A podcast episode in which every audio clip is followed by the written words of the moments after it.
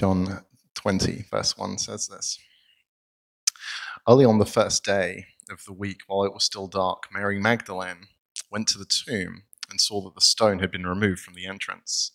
So she came running to Simon Peter and the other disciple, the one who Jesus loved, and said, They've taken away the Lord out of the tomb, and I don't know where they have put him. So Peter and the other disciple started for the tomb. Both are running, but the other disciple outran Peter and reached the tomb first. He bent over and looking at the strips of linen lying there, but did not go in. Then Simon Peter, who was behind him, arrived and went into the tomb. He saw the strips of linen lying there, as well as the burial cloth that had been around Jesus' head. The cloth was folded up by itself, separate from the linen. Finally, the other disciple, who reached the tomb first, also went inside. He saw and believed, though still did not understand from Scripture that Jesus had to rise from the dead. Then the disciples went back to their homes, but Mary stood outside the tomb crying. As she wept, she bent over to look into the tomb and saw two angels in white seated where Jesus' body had been, one at his head and one at the foot. They asked her, Woman, why are you crying?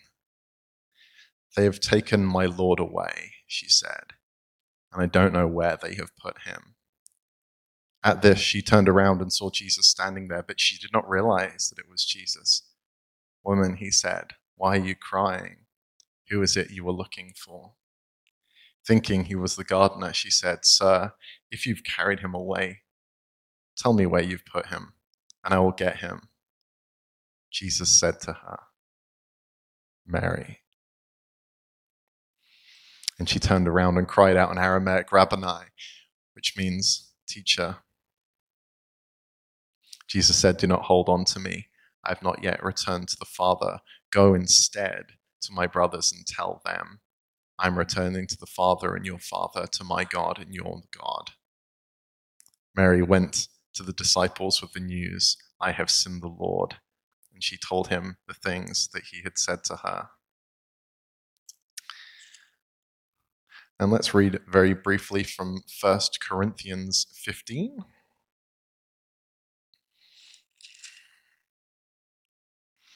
Starting at verse 20, which is on 1205 in the Bibles. But Christ has indeed been raised from the dead, the firstfruits of those who have fallen asleep. For since death came through a man, the resurrection of the dead comes also through a man. For as in Adam all die, so in Christ all will be made alive, but each in his own turn. Christ the firstfruits, then, when he comes, those who belong to him. Then the end will come, and he hands over the kingdom God the Father after he has destroyed all dominion, authority, and power. For he must reign until he has put all enemies under his feet. And the last enemy to be defeated is death. Let's pray.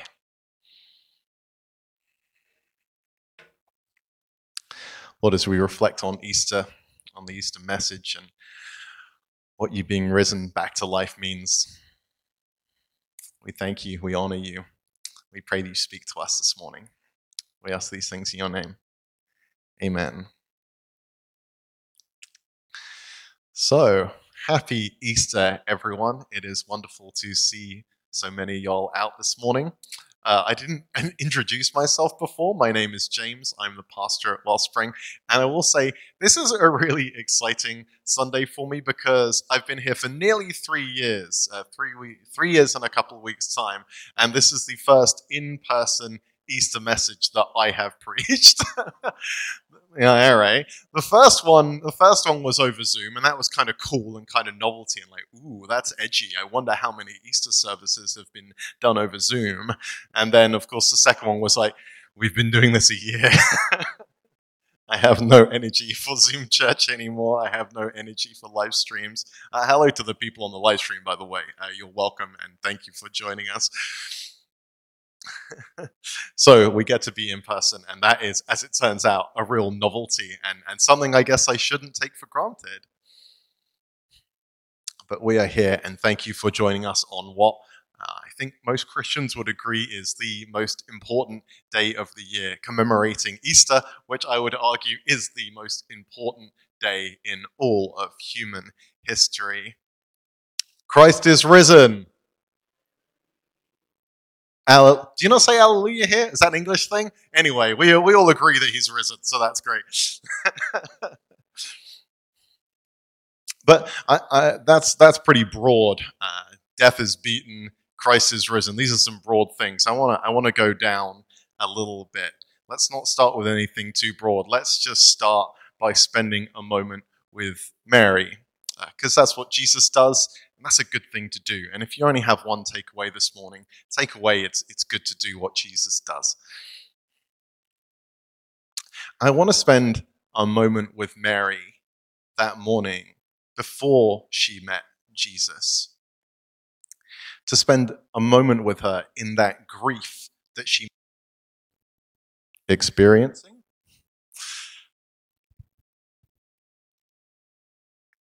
Because so often we, we kind of rush to the end of the story and it's good, and we should be people of the resurrection, and we should spend most of our time thinking about that. But there is something about knowing the, the end of a movie. Like when you know a movie has a happy ending, it means that second act doesn't hurt quite as much when you know that it's that it's all going to work out. And Mary, in this moment at the start of Easter Sunday morning, she didn't know that that happy ending was coming. She didn't know what was going to happen. She couldn't have known what was going to happen. And her response to finding the tomb empty is one of despair. They have taken my Lord away, and I don't know where they've put him. Let's be clear, this is not due to a lack of faith on Mary's behalf. I would argue that Mary is probably Jesus' most faithful follower in all of Scripture. Uh, she's weaved throughout the Gospels, and every time she comes up, she's just awesome. Uh, in Luke 8, we actually hear that it's Mary Magdalene and a few other women that fund Jesus' ministry. So the reason that he's able to walk around and do what he does is because Mary and a few of her friends are funding it. Uh, in Luke 10, we hear about how she's desperate to be at the feet of Jesus, that the disciples would gather in Mary's family's home. They'd spend time there together. And of course, Mary was expected to be in the kitchen. That's where the woman should have been. Uh, but she couldn't bear to be away from Jesus. And Jesus says, you, You've chosen the right thing. She's so devoted to Jesus. It's, it's really beautiful. Every time we see Mary, she's totally devoted to him. Mary seems to be one of the few people that understands what's going to happen on Good Friday. That so many of his disciples are like, okay, how are we going to win this thing? Uh, we're going to ride in, we're going to be triumphant. But Mary instead anoints him for burial. We hear in John 10, that, John 12 rather, that she uh, anoints his feet with perfume. Can you imagine the, the tenderness of that moment. Being that close to Jesus and, and, and rubbing his feet and washing the dirt off with her hair. How close do you think they have to be? Jesus washed the disciples' feet, but it was Mary that washed the feet of Jesus. And of course, during the Passion, when Peter has denied and Judas has betrayed, and the other male disciples have fallen asleep and ran away, it's Mary that we find at the foot of the cross. She's never left Jesus' side, and now she, she stares at those same feet that just a few days earlier she had had anointed and made clean, and now they're, they're nail pierced. And she watches them take away her Lord in front of her eyes. And so it really makes sense to me that the one that anointed him for his burial in life and was the last person to see him alive would be the first one there at his tomb. But instead of finding Jesus' body, she finds nothing. Like, this has been a really rough week for Mary. And the icing on the cake is that now she can't even honor the body of her friend. She can't even prepare him for burial. They have taken away my Lord, and I don't know where they have put him. So let, let's spend a moment there, like in the sorrow, with a woman who's seen her wise teacher, her, her dearest friend, someone who's defined her existence, her life, has given her purpose, has seen her for all that she can be. And she's she's seen him murdered just a couple of days earlier. In this moment, Mary doesn't know that it's going to get better. And, and she doesn't know how close Jesus is.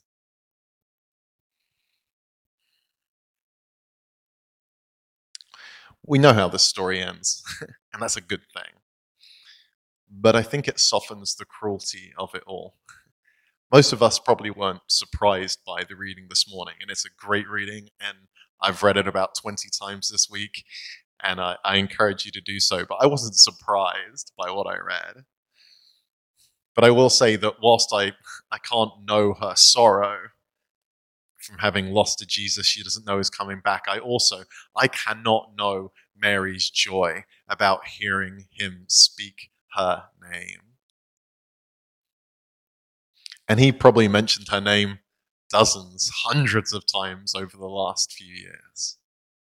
They were clearly so close, but this time she didn't think she was ever going to hear him speak her name again. And there it is Mary. And while so many in Jesus' life had called for signs and wonders and miracles and these great displays of power, you say you're the Messiah, you say you're the Savior, prove it. Do those things that show us you are as powerful, show us you are who you say that you are. The only proof that Mary needed was him to speak her name.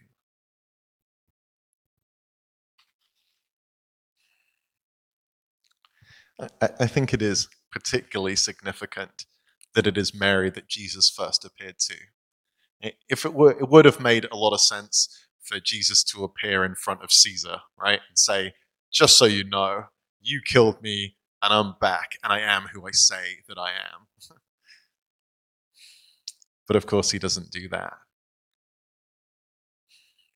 He goes to the person that has been faithful to him for so long. Mary thought that they had taken her Lord away, but they did not, and they could not because Jesus was not theirs to take.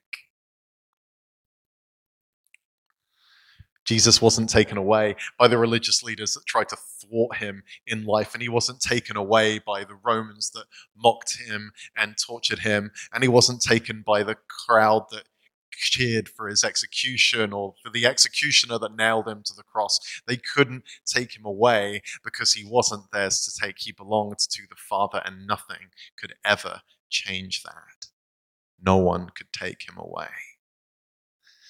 And so, with just saying her name, he's saying, Mary, I don't belong to them, but now and forever, you belong to me. I'm exactly who I said I am. I'm exactly who you thought I was. And now you belong to me forever.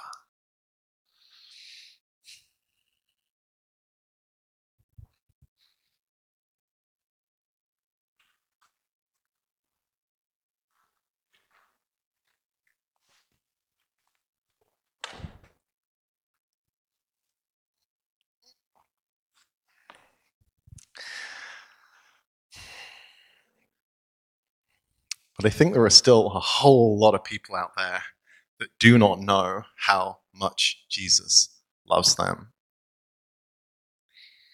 And, and Mary's words, they've taken my Lord away, and I don't know where they've put him. I think that rings in the ears of a whole bunch of people right now. People that might not feel welcome in church is. Those words ring loud when, when I look at the state of Christianity, to be honest with you, that there are so many people that feel left out or shoved aside or excluded or forgotten from Christian community. Evangelical Christians seem to be better known for whom we keep out rather than whom we welcome. And when we don't love those people unconditionally, it can mean they feel that their Lord has been taken away. When we take the Jesus that feasts and parties and laughs and defends the most sexually immoral of his time, and we take that Jesus away and instead we replace him and we base church inclusion and exclusion on who people love, we are taking their Lord away. When we take that same Jesus that despised sickness and whose ministry is defined by curing the ill and healing the lame, when we take that Jesus away and we replace him with a Jesus that gets super mad about mandates, when really we're just trying to keep people safe, I think we're taking their Lord away. When we take away the Jesus that chooses the donkey over the war horse and peace over the sword and dying over killing, and we replace him with one that demands the death penalty or war or violence and to hate our enemies instead of loving them. We are taking their Lord away, and I don't know where we are putting him. I was I was on a call last week uh, with the Women's Speaker Collective, which is impressive. I'm still not entirely sure how I got invited to be on a call with the Women's Speaker Collective, but uh, my friend runs it, and uh, I think she had, thought I had some useful things to say. And this was a sermon prep time, so women from all over the world getting together and, and sharing notes and, and uh, encouraging one another. And so we went around and asked people. It was Palm Sunday, so it was a week and a bit ago. And people shared what they wanted to speak on and kind of the themes of their message. Uh, and, and we got to one woman, and she said, well, I'm actually part of a church that doesn't allow women to preach. So I've written a lot of sermons over the years, um, but I've never had an opportunity or a platform to share them. And, uh, and those of you that know me know I don't have an awful lot of patience uh, for people that oppress women. I don't know. Seems like an okay thing to not have patience for but but I, I rolled my eyes and I bit my tongue and I stayed silent. But but they have taken her her Lord away.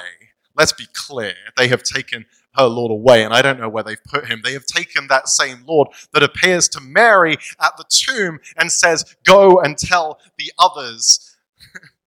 Go and tell them, Mary. The first evangelist of the risen Christ is commanded by Christ himself to tell the world he is risen. All of us heard about Jesus from someone who heard about Jesus from someone who heard about Jesus from someone who heard about Jesus from someone, going all the way back 2,000 years. And it starts with Mary being told by Jesus, Go and tell them that I am risen.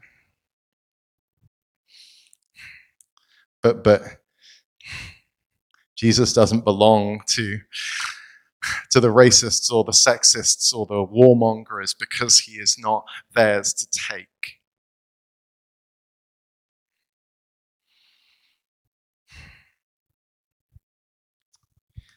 But, but let's remember that, much like Mary at the tomb, there are still people waiting to hear Jesus' voice.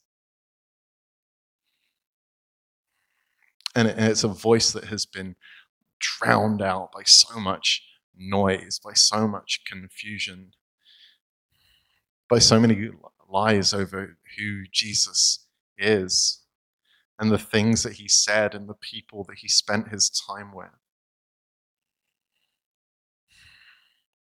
And, and much like Mary on that morning, they can't see things getting better. And, and if you're here and that applies to you, or if you're watching online or listening online and that applies to you, then, then I'm sorry and I, I want to make it right and I want to show you the Jesus that I know and I want to show you the Jesus that loves you and the Jesus that gently speaks your name when everything feels broken and lost. But I am sorry if you feel that your Lord has been taken away. Because whoever took him away, Jesus doesn't belong to them. And just like Mary, and just like me, and just like the people who have been able to hear his voice, you belong to him. And nothing can change that.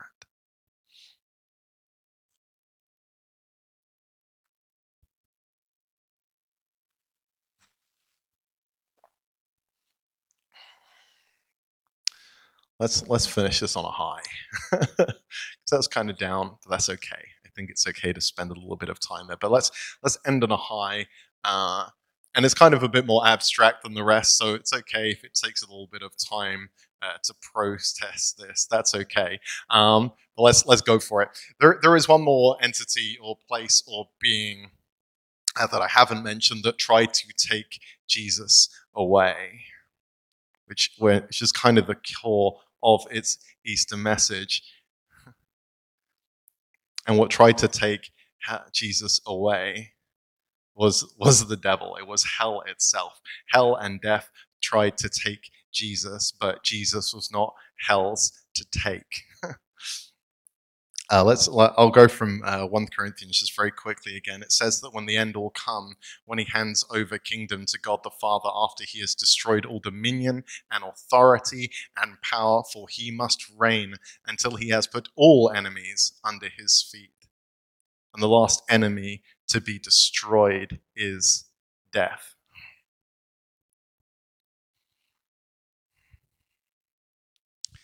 I want us to think about what it really means for death to be defeated, for death to be totally swallowed up in victory.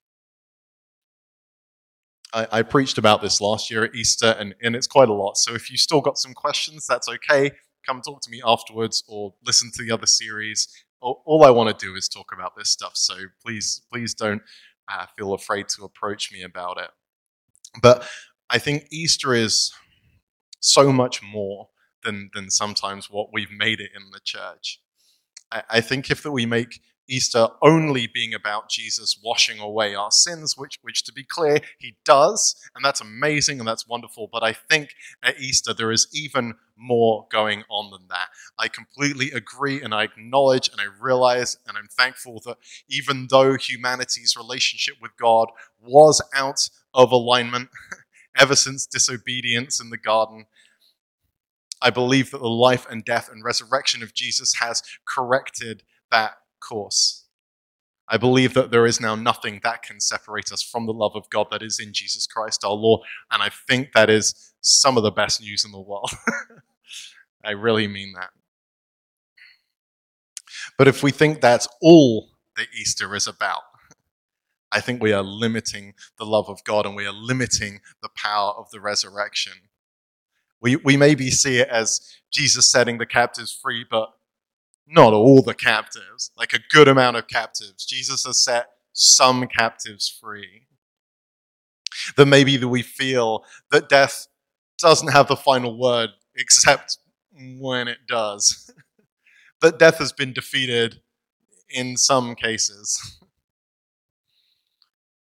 we think that, you know, death kind of still has victory, and unless we've said the sinner's prayer, if we're evangelical, or, or death still kind of has the victory unless we have been confirmed if we're Anglican, or death still has the final word if we haven't confessed our sins and we're Catholic. But I think what this scripture from 1 Corinthians says is that Jesus' reign means that there is no authority or power that he does not have dominion over, that he has not triumphed over. Death doesn't get the final word anymore, ever. Death tried to take Jesus away, but Jesus was not death's to take. I, I showed this image last year. I'll show it again because it blows my mind and I want to look at it all the time. And, and this is uh, what church all for 2,000 years Christians have called the harrowing of hell. and you can see this is uh, Jesus, and he's standing uh, and he's standing over the, the destroyed gates of hell, and there's all bones and shackles that are, are under his dominion too. And on his right arm is Adam, and on his left arm is Eve, because he's gone all the way to the bottom, all the way down, and rescued those first ones out. I think this is what it means for death and hell to be defeated. That on Holy Saturday, when Jesus descended to the dead, he set the captives free. That hell tried to take Jesus away, but Jesus was not hell's to take. And this, this is hymn uh, that it's sung in the Orthodox Church. There are two things. One of them was a sermon that has like actions uh, like whenever I say death, you stamp on the ground to show that Jesus has stamped over death. We're not going to do that one, but we might do next year. This is this is another hymn that has just enraptured me this week.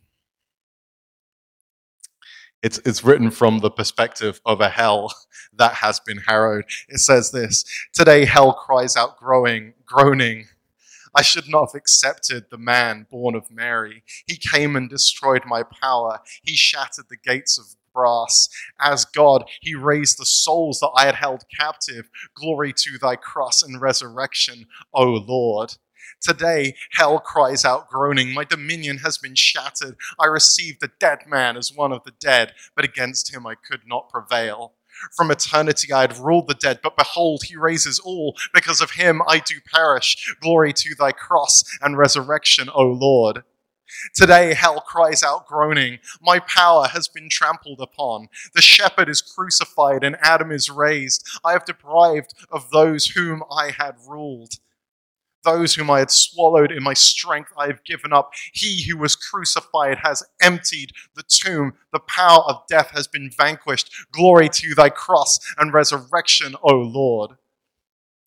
And with the harrowing of hell and the resurrection of Easter Sunday, let every knee bow, let every tongue confess that Jesus Christ is Lord, that Jesus shattered that pact between the death and hell and Satan, and he stands with Adam on one arm and Eve in the other, because he's gone all the way to the bottom. And hell's gates have been torn asunder, and the captives are being set free. John tells us that when Jesus is raised up, he will draw all people to himself, all of them. And Satan is powerless. And despite hell trying to take us away, we are not hell's to take. We belong to Jesus forever. Amen. Let's pray.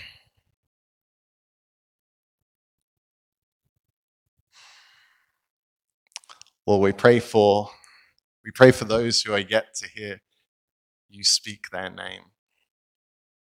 And we thank you for the privilege of being able to be part of that. And Lord, where, where we still feel that there is triumph that doesn't belong to you, where there is power that doesn't belong to you, that there is dominion, that there is authority that doesn't belong to you. We pray more of you, Jesus, more of you, more of you, more of you. We thank you, we worship you, we love you, King Jesus. We ask these things in your name. Amen.